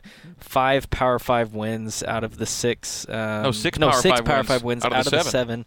I mean, just just remarkable. It's it's an incredible season, and and even after the ten wins, we're like, if only we beat Boise. Gosh. Yeah, no, think Um, about it. You know, w- w- without a but- couple of giveaways in that game, BYU's already locked in essentially to the New Year's Six. Yeah, but even then, I mean, this is it's been fun to watch. You heard a lot of the players, uh, I mean, you know, talking about in the post game that I mean, this has just been a special season. Ten wins is ten wins. Um, but, I mean, there are not in the last little bit. Not too many 10 win seasons, regular season 10 win seasons, and um, I, I mean, absolutely, it's for me validated. You hope now. You just your hands are in the um, or BYU's bowl game postseason here is just in the hands of others. Yeah, we'll see what they say, but um, it's it's it's been a great run. I said it earlier. No longer will we be in this situation. That's what makes this year different about uh, about uh, past years. Is no, we don't have the continued frustration of oh man, independent. Whenever we ever the, the end is known and and it will soon be here and so to me that uh, the the season was already validated and it should also lessen the level of frustration and and the great thing about it additionally is in in the build up to Big 12 BYU's been in the November New Year's 6 discussion for 2 years in a row you know they're already being talked about as a team that you can discuss at this time of year with the New Year's Six, and then they'll, they'll just have more access to it moving forward. But what a great transition, ramp up, lead in uh, to the league. And uh, um, you brought it up before, uh, Riley. I think it, you, you talked about how TCU and, and, and, and Utah they didn't have the transition time. They didn't know what was happening until it happened, essentially, and it was a little more difficult to go from maybe Mountain West to to Pac-12, Mountain West to Big 12, and succeed immediately. The transition from independent to Big 12 has been made easier by the virtue of the schedule BYU's been able to and sought out to play in these last number of years. And this is the this is the best prep for Big 12. Play seven P5s, uh, and and if you can beat beat six P5s of, of your seven, you can certainly compete in the Big 12 the minute you join the league. Yeah, and with three recruiting classes that are you're going to be recruiting on the news of Big 12 this year, next year, and then the and then the class leading into uh, eventually joining it. So look, it's not going to be it's not going to be perfect. Meaning, like we're not going to step in there and expect to win the conference four out of the first five years or something like that. Mm-hmm. But uh, we're going to be respectable. We're not going to be worried about floundering at the bottom. Okay, uh, CFP note quickly. Uh, Wisconsin was right behind BYU in the CFP, and they lost today. Correct? Texas A&M two spots behind BYU lost. So the two teams immediately behind BYU lost. Iowa three spots behind one, but then then again BYU just won at USC. So the Cougars are going to get value for their win. They shouldn't be passed up by somebody three spots back who just won a game because BYU went on the road as well. Um, Michigan State just ahead of BYU, defeated Penn State. Oregon defeated Oregon State. Uh, they're two spots ahead, but not in the New Year's Six consideration for an at-large. Oklahoma, that's the big question. Uh, Oklahoma from 10, do they drop below BYU 12?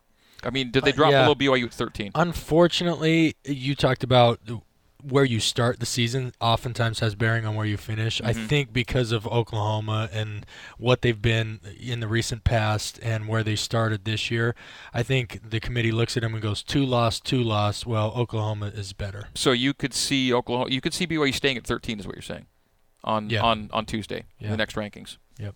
So the only way BYU can move would be probably a one spot move to 12 if OU went from 10th to 13th. I mean, unless they really don't like OU. OU's yeah. losses I mean, when, are to Baylor when and OU then Oklahoma lost, State. When OU lost their ah. first, they they dropped how many spots? It was like I know eight nine spots. I know, but that here's the problem. Look at the uh, it's that it comes back to the Boise because yeah. you look and they're like, oh, they lost to number seven Oklahoma State and they lost to number what's Baylor eleven. Right now, Baylor's an eight. Uh, yeah, number eight Baylor. So it's like two top ten losses yeah. versus we have a top ten loss, but then we also have a Boise State team that barely made bowl. I think Oklahoma, the way they were handled by Baylor that day, was also quite a shock to people. I, th- I think yeah. people, I think that was reflected in the ranking as well, was just how thoroughly Baylor handled Oklahoma that day, and Oklahoma State uh, didn't win as handily as uh, as what Baylor did uh, today. Um, should we get to our trivia? Let's do it. Okay. Uh, we have two half gallons of famous BYU Creamery ice, cre- ice cream coming up for the correct answer to our trivia question. is brought to you by the BYU Creamery, the classic BYU tradition. Have a scoop today. It's uh, it's 2:07 in the morning Mountain Time, so clearly there are lots of people still with us. All right. Um, BYU won a game today. You know what? My, my buddy Jake, our spotter Jake, had a great trivia question, and I like it, but I'm wondering if I can do it one better. If I can do it one better, I can. Here we go. And no one's going to get it. It's a problem. It's 2 in the morning and no one's going to get the answer. So if I give a question that's too hard at 2 in the morning, what's the purpose? All we're doing is, all we're doing is keeping ice cream for I'll ourselves. Pitch, well, I'll pitch in a, a third cart, a third pint. Or is it pint carton? What unit do we give out the ice half cream? gallon. It's a half a third gallon. half gallon of ice cream. All right, I'll, I'll make it easier. This one people will get. I think. Um, so BYU lost while minus two in the turnover margin tonight. When did prior to tonight? Which team did BYU last beat with a negative turnover margin? So before tonight, BYU won at a minus two. When did BYU last win a game, or who did BYU beat with a negative turnover margin? That's your question. I was going to ask who was the last team BYU beat with a minus two when they had a minus two. I have the answer to that one too, but it's harder. So, last time BYU finished minus in the margin and still won the game, who did they beat? That's our question. It may still be too hard, in which case we keep the ice cream. Hashtag BYUCNN is the hashtag you need to use. So you use the hashtag BYUCNN, give me your response, and the first correct answer to cross my timeline wins two half gallons famous BYU Creamery ice cream. The team before tonight, before tonight at USC, the last team BYU beat while putting up a minus turnover margin in the process. That's the question. Answer next on the Nu Skin, BYU Sports Network.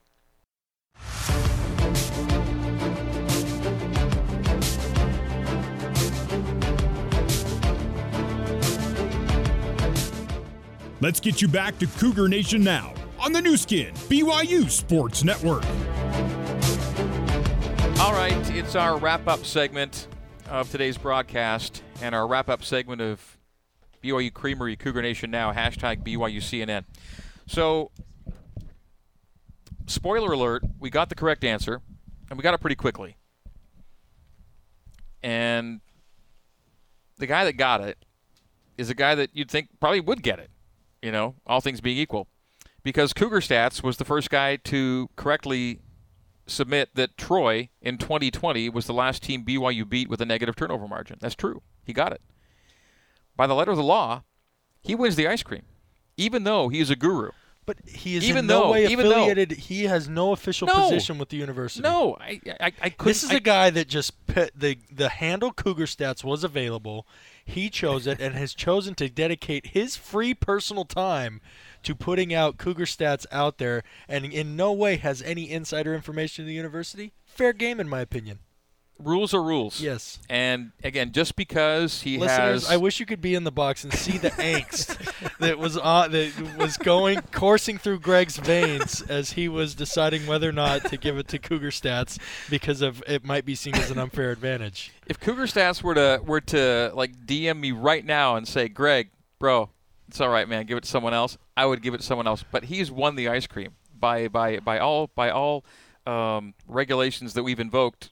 It's got to be his. And by the way, this is his first win. Uh, Who did we give it to? There was one guy that won it like three weeks in a row or something. Well, I, I don't know if that actually happened, but uh, we we have had repeat winners, but I don't Yeah. think Cougar no, Stats. not maybe not three weeks in a row, Yeah. but Cougar. He's a first-time winner as far as my knowledge. Yeah. so again, just be, just because he has, uh, you know, more more databases than uh, a box of spaghetti has spaghetti in it. Um, Maybe this will spawn like competing accounts. Cougar Yeah. Stats underscore or Cougar underscore Stats. Clearly, he's only in this to win ice cream. Um, He want so- he wants that Grand Canyon ice cream. Yeah, yeah. So congrats to Cougar Stats is what we have to say. He was first in with the correct answer of Troy. Now there were others that guessed Troy. They just came in after after Cougar Stats. So, but again, uh, oh, I have a DM. Yeah. this is this is great. This is the response. I hope he's okay with me sharing this. This is his DM to me that came in moments ago. I'm keeping it because because it's the only time my kids will think I'm cool for doing this stat stuff. so yes, it's hard-earned ice cream, and you will indeed. Your be- kids may not think you're cool, but there are thousands, if dare I say, tens of thousands of Cougar fans out there that think you're cool and appreciate the work you do for Oh, us on. Twitter. Well, he does great work for Cougar Nation, so this is a just reward uh, for his time spent for sure. So yeah, absolutely. Uh, Cougar Stats wins it uh, fair and square. So congrats to Cougar Stats, and I'll be uh, DMing him and uh, getting information from him so we can uh, get it out to his home because the BYU Creamery delivers. They will deliver. All right, so everyone gets their ice cream. So way to go. Uh, yes, Cougar Stats. The question was going to, the tougher question was going to be when did BYU last win with a minus two? in the turnover margin, and that answer is Liberty in 2019. And there were some Liberty guesses as well on the question. So nice, uh, I, I, I think a nice representation for you know two in the morning or one in the morning or three in the morning or four wherever you are uh, for hang, hanging or out. those with people tonight. in Hawaii that have it easy. Yeah, it's, it's so- not even midnight yet for them. Yeah. They're they're they're totally uh, still uh, you know living it up. Yeah, they're in the prime. Absolutely. All right, well that'll do it for the broadcast I think tonight. Um, anything else we need to cover?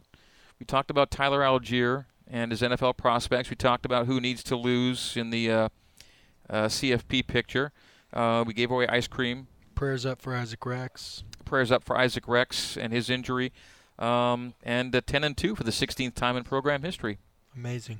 Yeah. Oh, I I, I, I deleted the tweet on, on Twitter because I was wrong about it, but I should apologize to the listening audience as well about uh, misstating the sack number. I'd said earlier, like earlier, earlier, that BYU didn't uh, allow any sacks tonight, but they did allow one sack on the intentional grounding.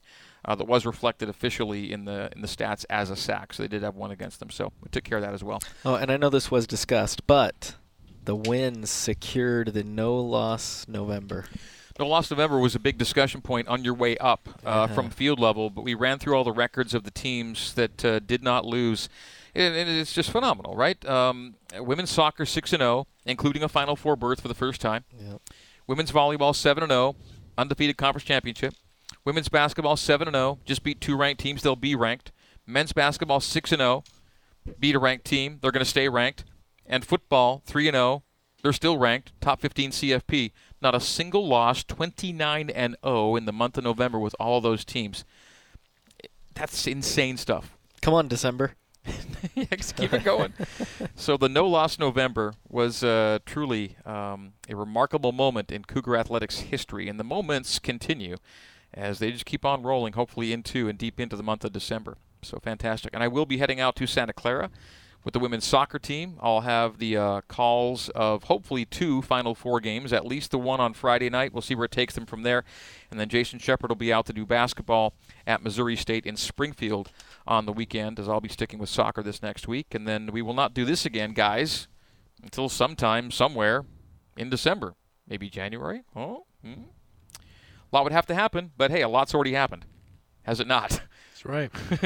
I mean, it wasn't the best scoreboard watching day today, but there's still another week of games, and you never know what will happen next week that uh, maybe puts BYU in a good spot. But all the Cougs could have done, Mitch and Riley, is what they did, which is win 10 against a 7 P5 schedule and uh, and look good in doing it. And so, hey, yeah, you want to have back a couple plays against Boise State. You love to be the 11 and 1 team, already locking up a New Year's Six berth, but you really can't sneeze at 10 and 2. I mean, uh, it's the least the NCAA could do for giving our women's soccer team. Uh, they're giving their opponent a home game in, the, Final Four. yeah. the least they could do is lobby to get us into New Year's Six as some kind of penance or retribution. Okay, let's also look back and rationalize one more time here. Um, Arizona State, that was a game that might have gone the other way if Tyler Allgeier doesn't make that one play. Is that Yep. fair to say? Oh, the, yeah. the way things were going in that game, things Or could- their 18 penalties. Yeah. Shout out Cougar Nation. right false starts. So let's say Arizona State was a game that might have gone the other way. That was a grind for BYU. This game here, BYU was down late, needed a late touchdown to win it. So there were a couple games that you could argue. Can I be petty? Yeah. If you talk to any Utah fan, had we played them any other week, that game would have gone the other way. But it didn't. So So oh maybe well. so maybe ten and two. bad. maybe maybe ten and two is what BYU is and was this year. And then you simply throw ten and two out there and say, let's see what the committee thinks of it. Bill Parcells. You, You are what your record says your you are. record says you are. And BYU is ten and two, which is pretty. and ten and two good. ain't bad. Nope. That's darn good. All right, back to back double digit win seasons for BYU football. One more year of independence, and then Big 12 football is coming your way. Well, that's going to end our day, our broadcast day here for Cougar Nation. It's just past uh, 2:15 in the morning. The Pacific time in the Pacific time zone, it's 1:20 in the morning, and we are saying good night. Let's thank our crew back at BYU Radio. Andrew Hare and Tanner Graff, our control board operators. Terry South, our very busy coordinating producer. Not a lot of helping hands with Terry uh, tonight back home, so Terry was uh, uh, doing so much with three games uh, going on essentially concurrently. Um, uh, you know, Terry can take a few days off as far as I'm concerned. That was a crazy day for Terry. Uh, Sean O'Neill, as well, a part of the crew back at BYU Radio. Our hosts in the studio, Ben Bagley for football and Cleon Wall for basketball. I think that, co- well, of course, the engineers, Barry Squires and Sean Fay. That covers the crew back at BYU Radio, the HQ, for getting us and keeping us on the air on a crazy busy day with soccer, basketball, and football all going on at the same time. And BYU fans able to hear all those games concurrently and or broadcast pregame, etc. Uh, fantastic stuff. And technology was our friend, and yet we needed a lot of people to push all the right buttons and make sure it got to you, our listeners. And so thanks to the crew back in Provo. Our crew here at uh, LA, our booth engineer, Michael Wimmer, our broadcast assistant and intern, Bryce Noakes, our statistician, Ralph Sokolowski, our spotter, uh, Jake Murphy.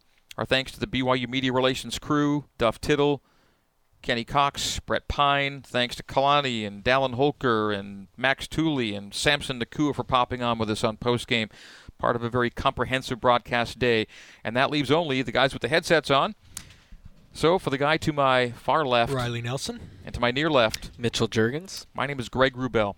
Thanking you for tuning in to BYU football. The Cougars defeat the Trojans at the Coliseum. BYU's first ever win in this venerable venue. The final score was 35 to 31. And thank you for being a part of a no-loss November with us on the radio.